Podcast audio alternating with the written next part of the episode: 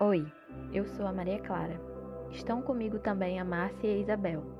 Precisamos falar sobre o luto não autorizado, aquele que a sociedade não reconhece e o espectro é muito grande.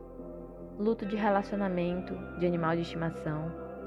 Mas hoje falaremos em particular do luto na perda gestacional e neonatal. Um processo que se inicia com a perda de um filho mas que sofre grande resistência de uma sociedade que não acolhe, ou, se acolhe, o faz com julgamentos, restrições e ideias preconcebidas. O luto pela perda gestacional e neonatal precisa ser ressignificado, assim como qualquer luto. Precisa ser vivido e ser superado igualmente. Não há como falar que uma mulher que perdeu o filho no começo da gestação sofre menos ou mais que uma que perdeu o filho no final da gestação. O sofrimento não deve ser medido, nem tem como ser medido. Trouxemos então uma entrevista com uma das integrantes do grupo. A Isabel sofreu uma perda gestacional com 12 semanas. O diagnóstico foi aborto retido e ela teve que fazer todo o procedimento de curetagem.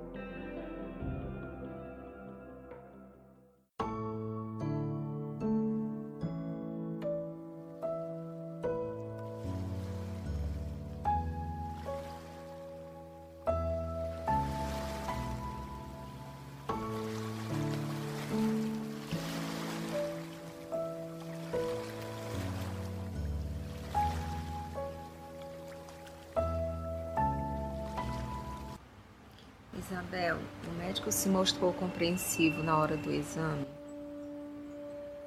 Era um exame de rotina. Eu não estava preparada para aquilo. A médica falou que eu precisaria chamar alguém, perguntou se eu estava sozinha. Eu disse que estava e ela perguntou se, eu, é, é, se era possível que eu chamasse alguém para ficar comigo. Ali eu já percebi que a notícia não era muito boa. Pedi que ela me dissesse, ela disse que era que é porque ela não estava escutando os batimentos.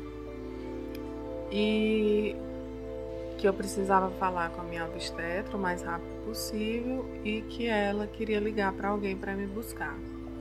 E eu disse que não precisava. E eu saí, eu, não estava raciocinando direito, eu não sei nem o que, é que eu estava pensando. Quando eu saí, eu sentei do lado de fora do consultório, fiquei parada. Eu achei que tinham se passado em cinco minutos. Mas quando ela saiu da, da sala dela de exame, que me viu ainda ali, e eu olhei para a janela e estava tudo escuro, foi que eu percebi que eu tinha passado a tarde ali sentada, sem pensar em nada, eu acho, só sentada. Aí ela se assustou, pediu o número do meu marido para ligar e eu pedi que ela não fizesse isso porque ele ia até se assustar, que eu ia para casa, eu ia conseguir chegar em casa, só tava um pouco sem chão. Aí eu fui para casa, saí lá do consultório, fui para casa, mas ela se mostrou assim, solista na medida do no limite do possível. Depois disso ficou pior porque eu tive que passar pela curetagem. A curetagem é muito agressiva deixa marcas profundas, não só no físico, né, no psicológico da gente também.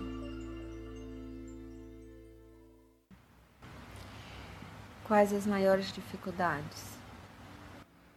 Eu tive dificuldade pela curetagem em si e também depois, porque eu acho que as pessoas estão bem despreparadas para nos confortar nessa hora difícil.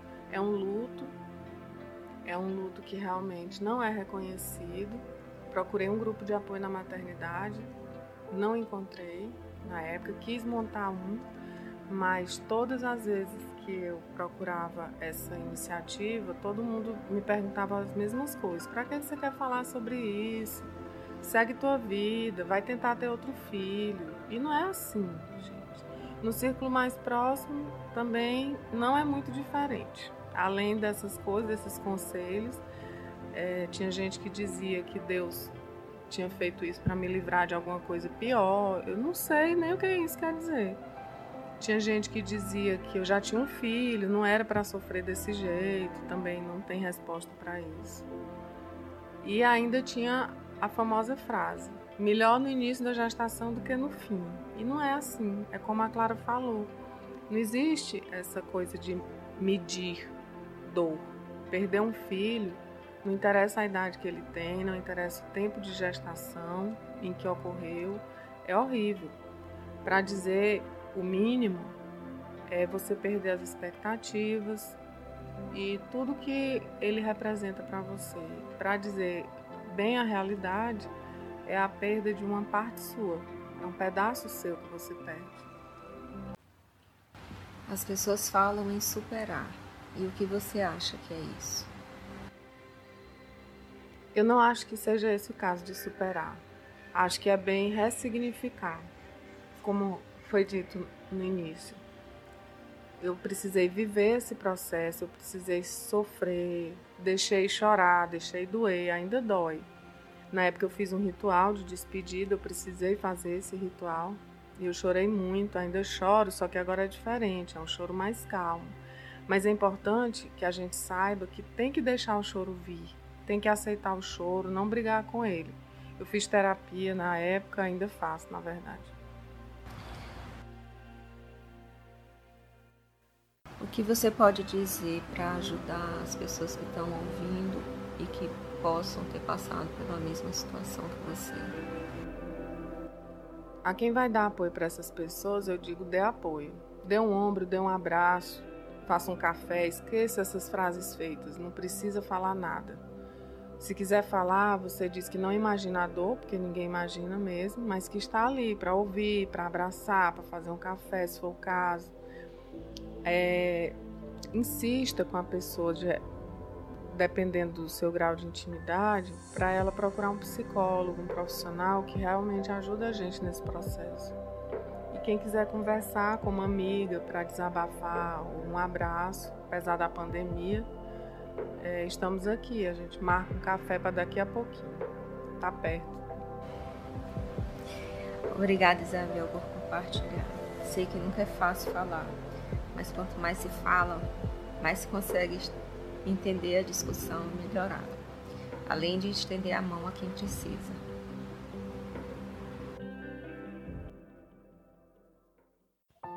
Estamos encerrando esse podcast fornecendo o telefone do grupo de apoio Reviver que se reúne presencialmente. O telefone é 999 47 32 40. Obrigada a todos e todas pela atenção e carinho com esse tema tão delicado quanto importante.